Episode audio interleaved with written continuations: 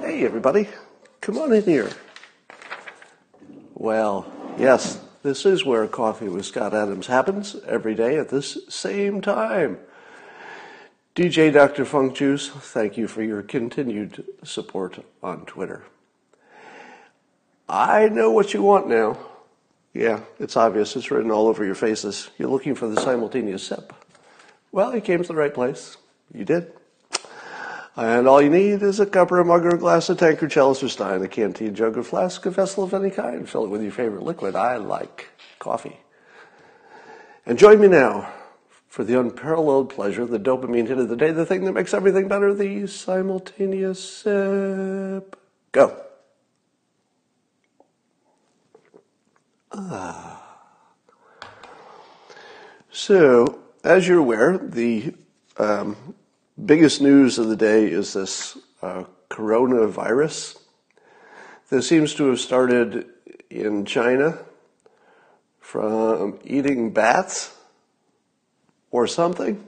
I'm not sure I believe the story of, of where it's uh, starting, but as you know, it's a, it's a major outbreak.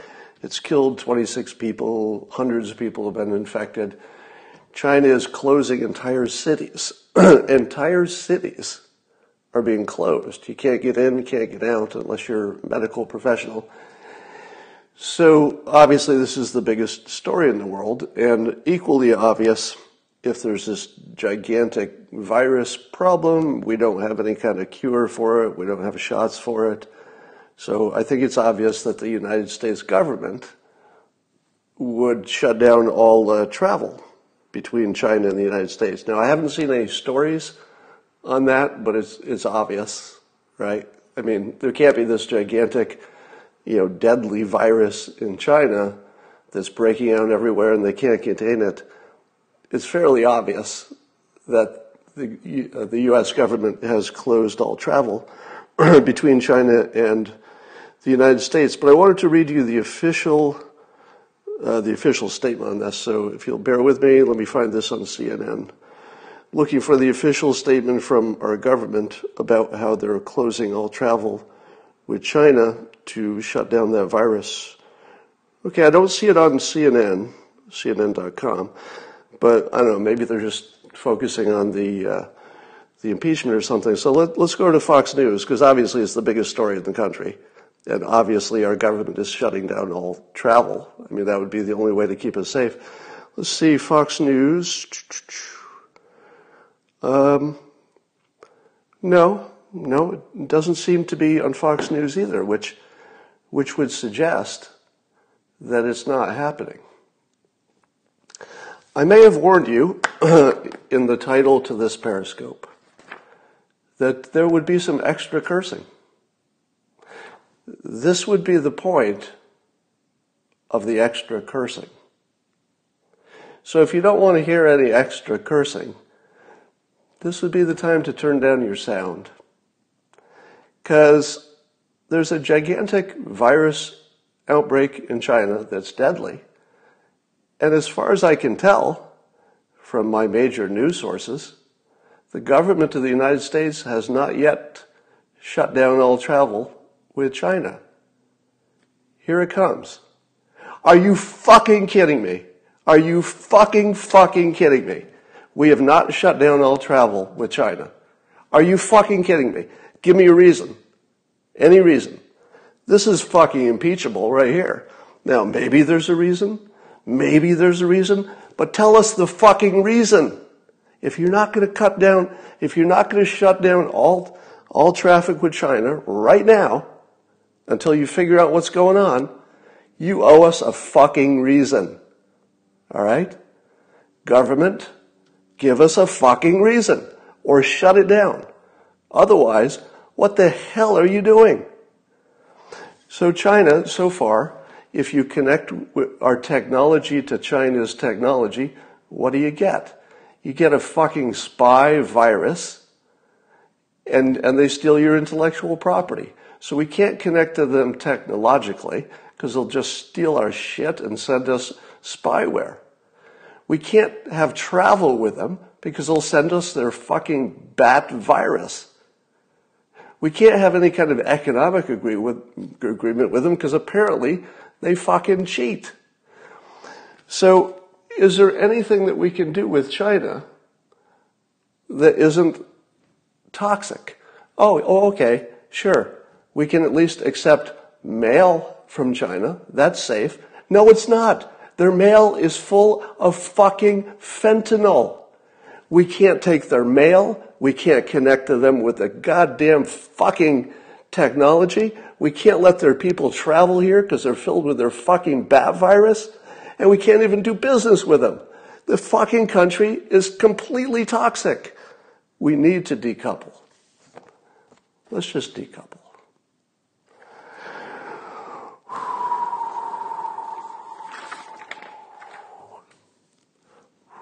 All right, that's enough of that topic.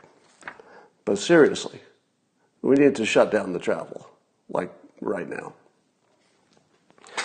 Uh, let me give you a little update on Twitter and Google and um, and the questions about some alleged shadow banning.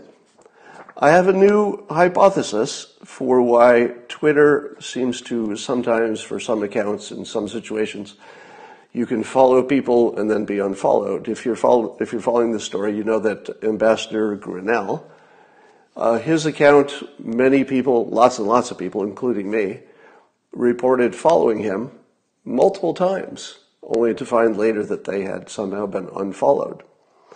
So I did contact Jack Dorsey. I was asking about it, and he's looking into it.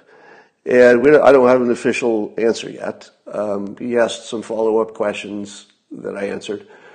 So Twitter's looking into it. But while they were looking into it, and as I mentioned before, this TikTok app that is owned by a Chinese company um, can, under some situations, ask for permission to control your Twitter account. I guess if you're going to post your TikTok videos to Twitter, it needs some permissions. So one of the possibilities is that there's a third party app that's controlling your Twitter. And so um, I looked into my Twitter permissions. I'm sorry, I looked into my permissions for any apps to see if see if I had any apps that had permission to change my Twitter account. And here's the thing I would never give an app, a third party app, permission to control my Twitter feed. I would never do that. Now, there are a few exceptions. Uh, one, one is Periscope itself, because you know it's a Twitter product, so I don't have a problem with Periscope being able to change my Twitter account. It's all the same company. And I did have Hootsuite connected because Hootsuite is a, an app that lets you post to different social platforms. But here's the surprise. I had several apps, you know, minor apps, ones that you haven't even heard of, uh, that had Twitter permissions that I was unaware of until I checked my phone. That's right. A person, me, who would never intentionally give a third party app access to my Twitter account had given eight different, I think there were eight of them, eight different apps actually had permission to change my Twitter account. If you had asked me, I would have said zero, because I would never consciously make that decision, except in those few cases that are obviously safe. But there were several on there that were just apps I tried down at one point and another. Now, at what part in the process at what part in the process did I not see that those apps were asking for that permission? Because I never would have given that permission. Not in a million years, not intentionally. So here's my new hypothesis it's third party apps.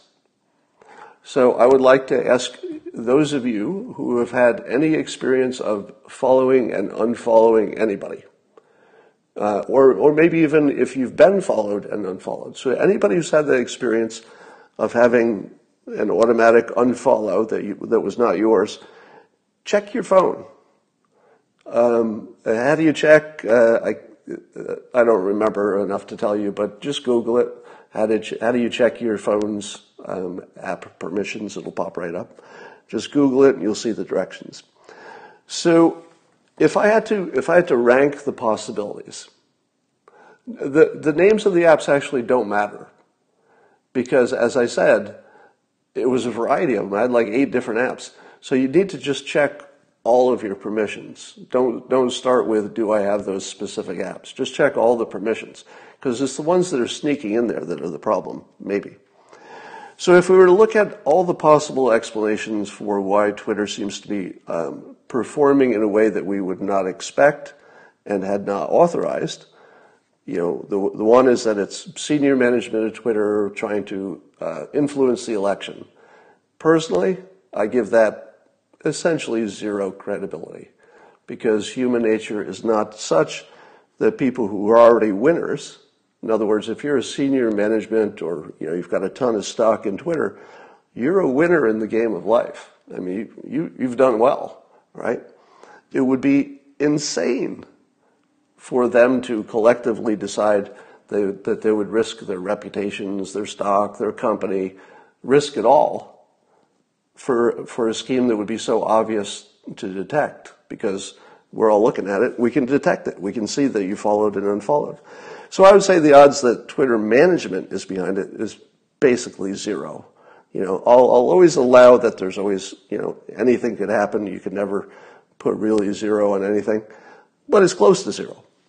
The other possibility is that it's some kind of a bug. I think that's also close to zero because it's so obvious. It's just so obvious that how would Twitter not know about it? how would they develop a product that's this ubiquitous, but it couldn't do the simplest thing technology can do, a little handshake between the app and the central servers that says, did you get my, did you get my signal? Yes, I did. Okay, now I'm done. Simplest thing you could do in technology. So it's, it's not a bug, and it almost certainly is not senior management.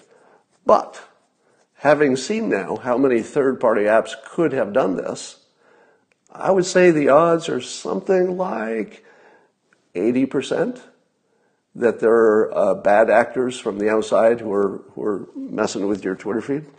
So that's my current, uh, my current um, speculation, current hypothesis. I'll keep you updated. I'm trying to schedule a, a discussion with Google about my demonetization on YouTube.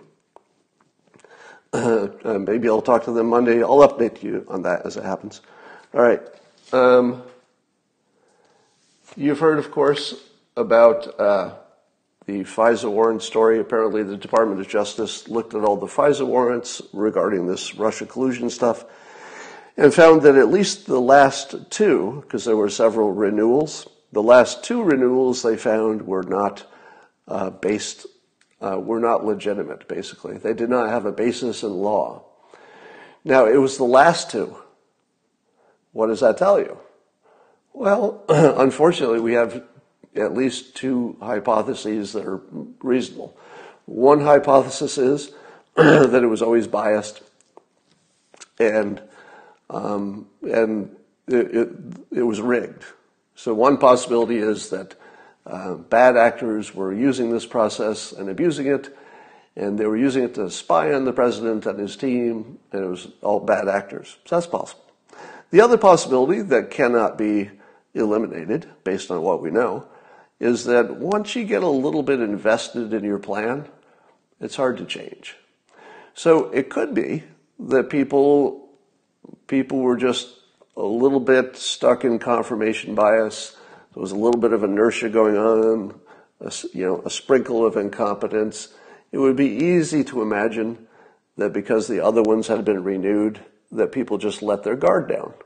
They just let their guard down. Well, the last one's got renewed. Here's another one. Blah. Sign it. Do the judges read every word of everything they sign? you hope so. But probably not if it's a renewal. If it's a renewal, you probably skim it, don't you? If you say, well, I've approved this thing three times in the past, it looks like it's just more of them. The same people I trusted last time say to sign it. Maybe you give it a cursory review, get on to other business. So I don't think you can eliminate the possibility of incompetence. But uh, certainly, uh, if you if you believe that uh, there are bad actors, it's going to it's going to lead you in that direction. The president very cheekily uh, retweeted a meme that I think came out a few years ago that showed him standing. It's a painting that showed him standing uh, next to a window inside Trump Tower. One assumes, with a Barack Obama on the outside of the window, uh, looking in. So, in other words, it was a meme about Obama or his administration wiretapping or spying on the president. So rather than add any commentary, he just he just tweets the humorous meme, which I thought was kind of brilliant because it makes everybody talk about what it means. Anytime you can get people to talk themselves into the thing you wanted to say, as opposed to saying it to them, it's good.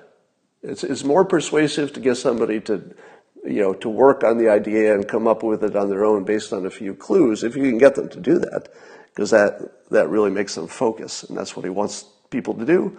Focus on his point of view that he was right all along, that the government, members of the government were spying on him and his campaign. At this point, at this point, you can just say it's true, right? I mean, it's two movies on one screen, so some people are going to say it's not true. But I think we can say, yeah, it's true. A funny story coming out, well, it's funny even though the topic is not funny. So there's nothing funny about discrimination. Except maybe this story. so let me say that again. There's nothing funny about discrimination. Except maybe this. There was a man, uh, an African American man, who is suing a Michigan bank for racial discrimination after he says the staff refused to deposit a settlement check from his other racial discrimination case. so the story, as it's reported, is that uh, an African American man successfully sued somebody, doesn't matter who, for racial discrimination and won. And he got a big check. So he takes his big check into a bank and they, they look at him and they look at the check and they think, well, this doesn't fit. they called the police on him. Now, like I say, there's nothing funny about discrimination, except this story, which is kind of funny, because first of all, he won a bunch of money. So in the end, he's kind of a winner. He's getting some attention. His, you know, I'm sure he cares that his topic is getting attention too. So he's kind of a winner. And, and he's also a fighter. I like the fact that he's a fighter. And he, he fought the first case and he won. It happened again. He's fighting it again. I kind of like this guy. I don't know the details of the case, you know, so I'm not going to presume who's guilty or innocent, but I like a fighter. Um, but here's, here's the thing.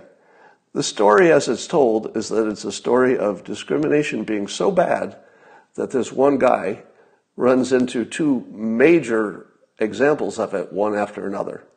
And that's entirely possible. So it might be that the way this was reported is exactly accurate. There's so much discrimination in the country that sometimes, maybe not often, but there's enough that sometimes it'll, you'll have two really bad cases right in a row. Maybe that's what happened, but there are at least two other possibilities. two possibilities. The other possibility is it's fake news. Because it fits in that category of news where by its nature, you should doubt it's true. Right? because it's a little too clean, it's a little too perfect, it's a little too, the edges are wrapped up just a little too nicely on this story. So I'm not saying it's a fake news. I'm saying that the nature of the story fits into the category of stories that are probably fake news at least 80% of the time. That doesn't mean his is. I'm just saying it's in that category where you should just automatically put a filter on and say, maybe, Maybe, but it's in that category. It's a little too perfect. Here's the other possibility, a third possibility. And again, I'm not saying that there was not two cases of grotesque discrimination. It's entirely possible, if not likely, that that's what happened. But here's the other possibility. Maybe it's him. Maybe it's him. Now, I'm not saying it is. But I think it's funny that that possibility is not considered. There's that, one of my favorite comics from long ago was a guy sitting in jail, and uh, he was saying to his bunkmate, he goes, 17 arrests, 17 convictions. Maybe it's me. I've been laughing about that for years because it's, it's a joke about how the last thing we consider is that it's us. Because it's always something else. It's, it's other people. And when I say it's, maybe it's him, I'm not saying it is. I'm just saying that if you're looking at all the possibilities of this story, one you can't rule out is that he looks suspicious. Not because he's black, but because some people just look suspicious. Am I right? You know who else looks suspicious? Me. It, I, I have a lifelong problem that I look suspicious. I can't tell you how many times I've been accused of things I haven't done. All the time. And I think, I think the reason that people regard me as suspicious is because they think I'm clever enough to get away with stuff. And if you're clever enough to get away with stuff, well, maybe you're doing it now. So, in my own way, I'm one of those people who has gone through life continually being questioned about my, my honesty or my credibility when I'm actually being honest and totally credible. I am one of those personalities that people don't trust for whatever reason. You know, um, I hope you do, and I hope I've created enough of a track record that I have credibility on here. But I'm just saying that in my interpersonal life, it's common for people to imagine I've done all manner of bad things when I haven't. So, one possibility is that there's something about this individual that has nothing to do with his color that made the, the teller at the bank say, There's something wrong with this situation. It has nothing to do with his ethnicity. So that's a possibility. Anyway, but good luck to the individual involved. I do not, I do not mean to suggest uh, anything beyond the, what the story itself said. That he got discriminated against twice. He's a fighter. Good for him. I hope he fights and wins this if the story is is accurately reported. Let's talk about Joe Rogan. Joe Rogan has lit the lit the uh, Twitter sphere on fire by saying recently, I guess, on his podcast that he'll, uh, he says, quote, I think I'll probably vote for Bernie. And here's the reasoning he offered. He's been insanely consistent his entire life. He's basically been saying the same thing, been, uh, been for the same thing his whole life. And that in and of itself is a very powerful structure to operate from. What's that mean? What does it mean to say that consistency is a powerful structure to operate from? Well, I would put a different word on it. I would call it authenticity. Because I think that's what both Trump and Bernie have in common in a weirdly different way. But there's something about the fact that Bernie is always Bernie that makes you trust that at least he has good intentions and that at least he believes what he says, which is a lot, right?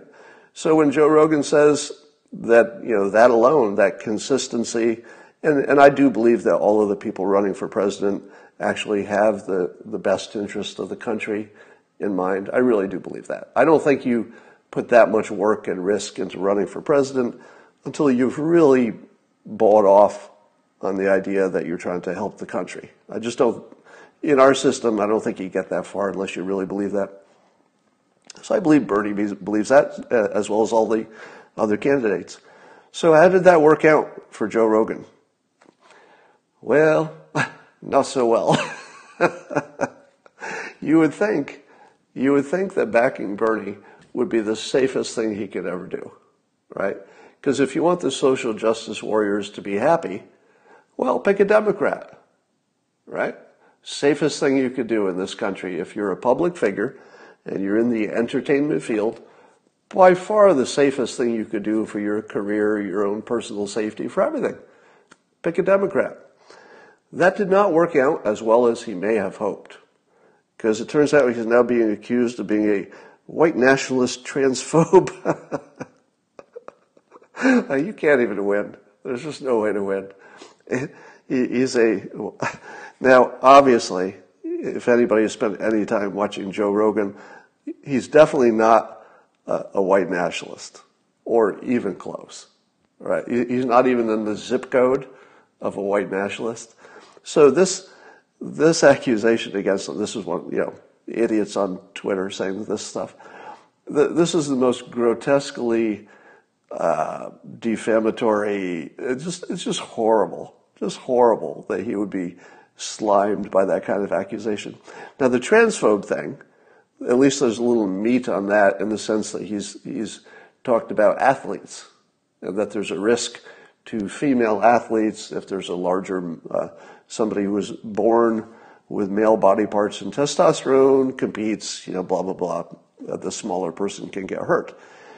So that has targeted him for, uh, you know, for abuse from the left. So he kind of he kind of created a position where he can't win. But let me pile on a little bit. May I pile on? Sure, why not? So I love Joe Rogan personally and as a, an entertainment professional, one of the best people in the world, one of the best entertainers in the world. Nothing negative to say about him. But, but, I don't think he's an economist. Is that fair to say? You know, if I said that to Joe Rogan in front of him, I said, Joe, I, you know, I understand why you're backing uh, Bernie, but would you agree that you do not have a deep understanding of economics? I think he'd say yes. Would that be an unfair statement? That's not an insult. It's not an ad hominem. It's the same thing I said about Greta. And I'm not insulting Greta, you know, Thunberg on uh, climate change. It's not an insult. It, it is simply a statement that some people have experience in different domains. And I think that while I, I completely appreciate, and in fact, I've said the same thing, that uh, Bernie's authentic personality is much to be admired. On many levels, I admire it. Uh, I have mad respect for Bernie for that reason. But it's still an economic decision, isn't it? I mean, no matter what you think of Bernie's character, the ultimate decision of Bernie versus not Bernie is really an economic decision. And I don't know how you could make um, a decision about voting for Bernie without a background, or at least enough background on the, you know, the, the, the basic concepts of economics. So uh, I feel sorry for Joe Rogan. I'm sure he doesn't feel sorry for himself. I doubt that's in his uh, in his mental vocabulary to feel sorry for himself. I get the sense that that's just an unproductive feeling that he would be unlikely to experience because uh, he's mentally very tough, or so it appears. We can't read his mind. Um, but uh, if he ever thought that uh, backing Bernie was going to be the, the safe harbor, I don't know if he thought that. But if he did think that, I guess he found out otherwise. Um, here's another story. I'll be talking about impeachment in a minute. In a minute. Did you hear about the pillowcase, pillowcase rapist?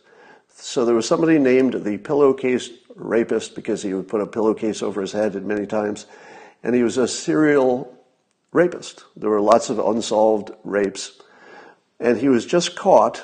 They're pretty sure they caught him because his son got in some legal trouble and they got the son's DNA. And as soon as they ran the son's DNA through the database, boop, they found that it matched all of, it matched close enough to be a close relative of whoever was the actual rapist. And then it was it was a simple matter to find out that that guy's father also had some, uh, I think, some prior criminal record in that domain and, and then it was a matter, easy matter to pick him up, test his DNA, and they got him. Here's my point to all this. The, we are at a point right now, we don't have to wait for anything. We already have everything we need, and this is going to happen guaranteed. 100% of serial murderers and serial rapists will now be caught probably in the next 12 months. Think about that we now have the technology that if we have some DNA, and I would say that in the case of a serial anything, you're always going to have DNA, right? Serial rapist, you're going to get some DNA somewhere. Serial murderer, you're going to get some DNA. All right, guaranteed. You're going to get some. If they keep doing that kind of crime, you're always going to get some. So in the next 12 months, thanks to companies like Othram that can do this kind of thing. They can look in a database and find out if you're related to anybody and then track you down. 2020 is the year. Uh, think about this. This is enormous. 2020 is the year that 100% of serial violent crimes get solved. All of them, every one of them. I think. I don't think we'll have a single one left on the books by the end of this year. I mean, just think about that. That's mind blowing. You know, I predicted uh, years ago in my book, The Dilbert Future, that all crime would be solved in our lifetime. And here's the first concrete example. All serial crimes, violent ones, will be solved. All of them. Um, if you're tracking my um, predictions, and you should, here's one that's starting to shape up. How many of you have laughed at me? Ha ha ha, cartoon boy. Stick to Garfield, as they like to say. When I said that Kamala Harris would be the Democratic nominee, ha ha ha, you're so wrong, Scott, because of all the reasons. And then she suspended her campaign. Double ha ha ha, Scott. Ha ha ha, you're so wrong. She's not even in the race anymore. And then I said, hold, hold, hold, because she has another path to the White House. And that path is now being talked about by more people than me, including the New York Times including the Sacramento Bee. They're now talking up. Um, Senator Harris has been weighing an endorsement of Joe Biden. Oh, that's interesting. Kamala Harris is now, it's being reported in the New York Times that Kamala is considering endorsing Joe Biden. Huh. Interesting, isn't it? And Sacramento Bee reports that they interviewed Joe Biden and they asked him, about picking Kamala Harris as a VP, and he said, uh, would he consider it? He said he'd consider her for anything she wants, including vice president. He would consider her for anything she wants, including vice president. Now, if you were to look at Kamala Harris on her own, you'd say, not so strong. In fact, that's why she had to suspend her campaign, because compared to the other Democratic candidates, she didn't quite have the the necessary parts.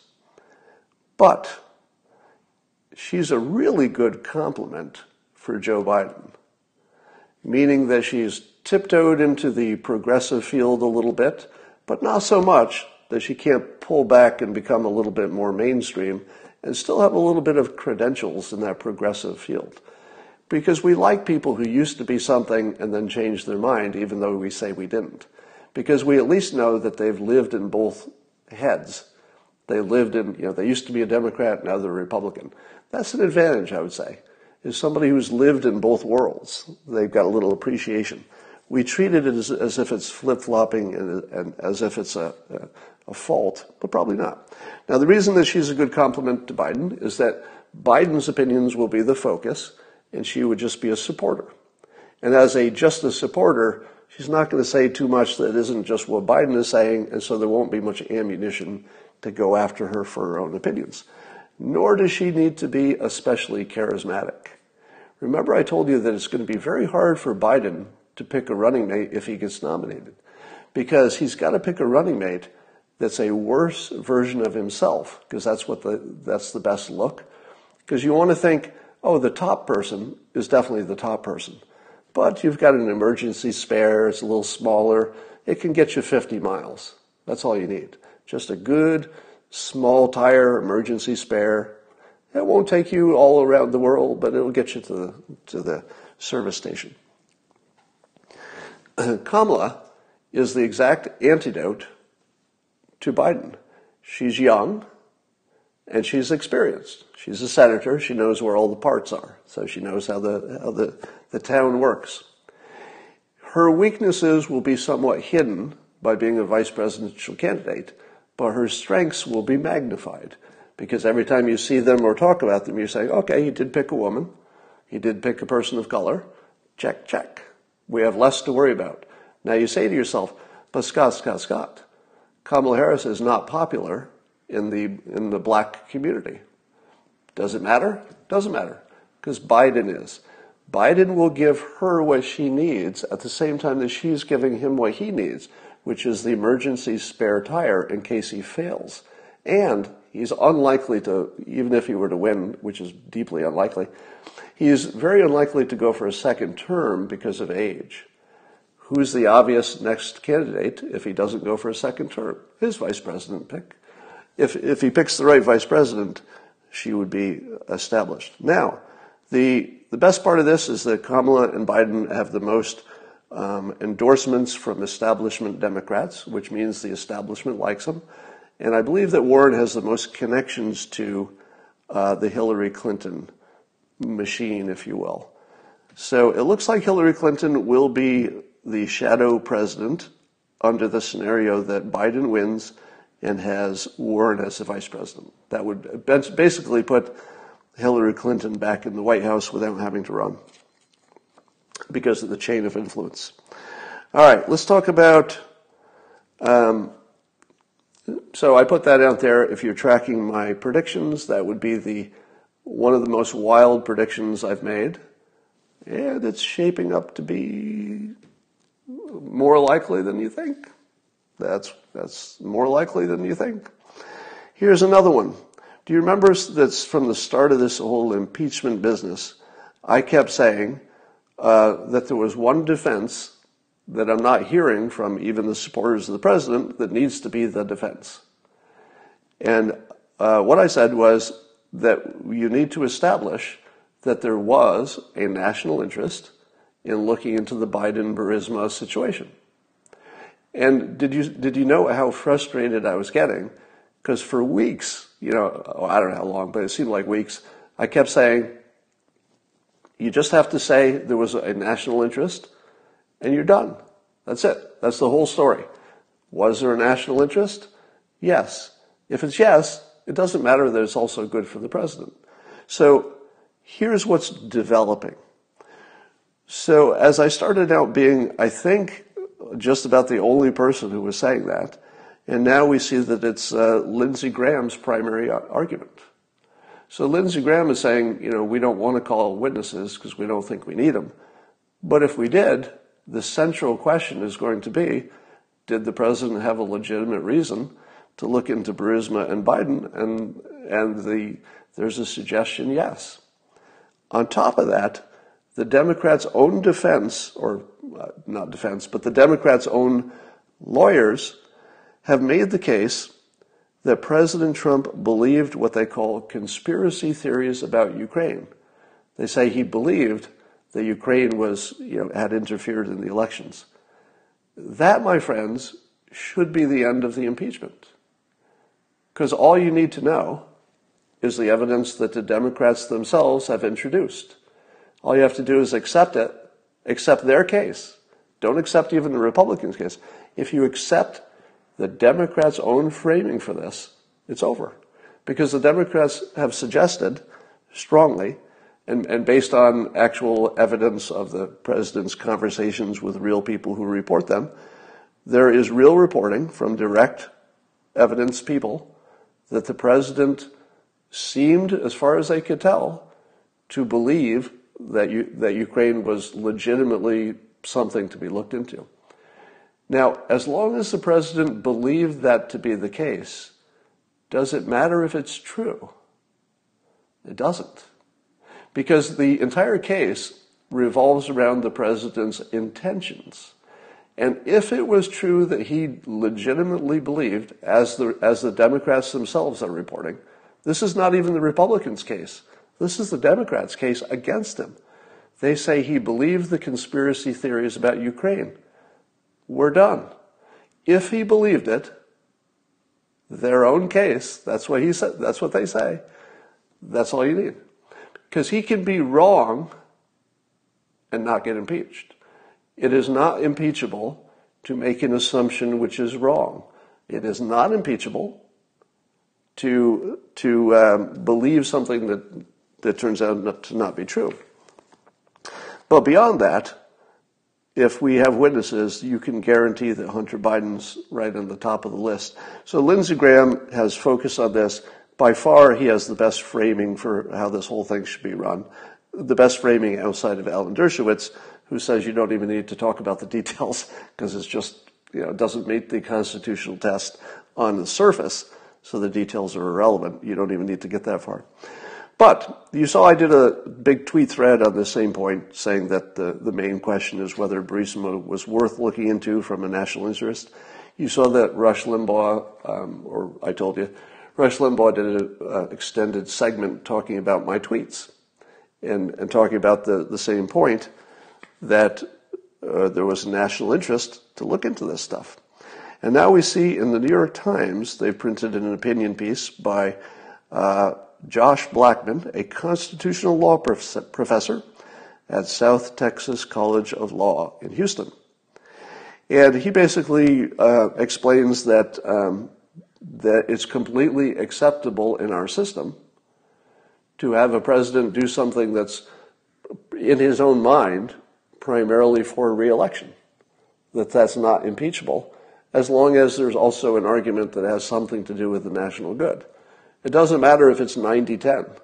You know, 90% of it is for my own good, or 99% of it's for my own good. It doesn't matter.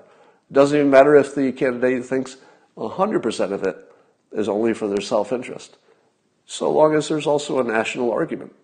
And there is. There is a genuine national concern. So the New York Times, of course, it's an opinion piece. That doesn't mean that the New York Times editorial board or anybody else agrees with it, but they printed it. So now you're seeing that the, the, the weight of argument is, is shifting in that direction. So if you're trying to determine if I'm uh, causing the simulation to change or simply predicting it, well, hard to tell, isn't it? I'll just leave that out there. Um, and even Jay Sekulow, has, has said that that question is now relevant because he said that um, the, the Bidens were now fair game in the trial because the Democrats have, quote, opened the door. So, in legal terms, if one side brings up a topic, that makes it fair game for the other side to discuss it. Now, you could argue that they shouldn't have brought it up, but they did.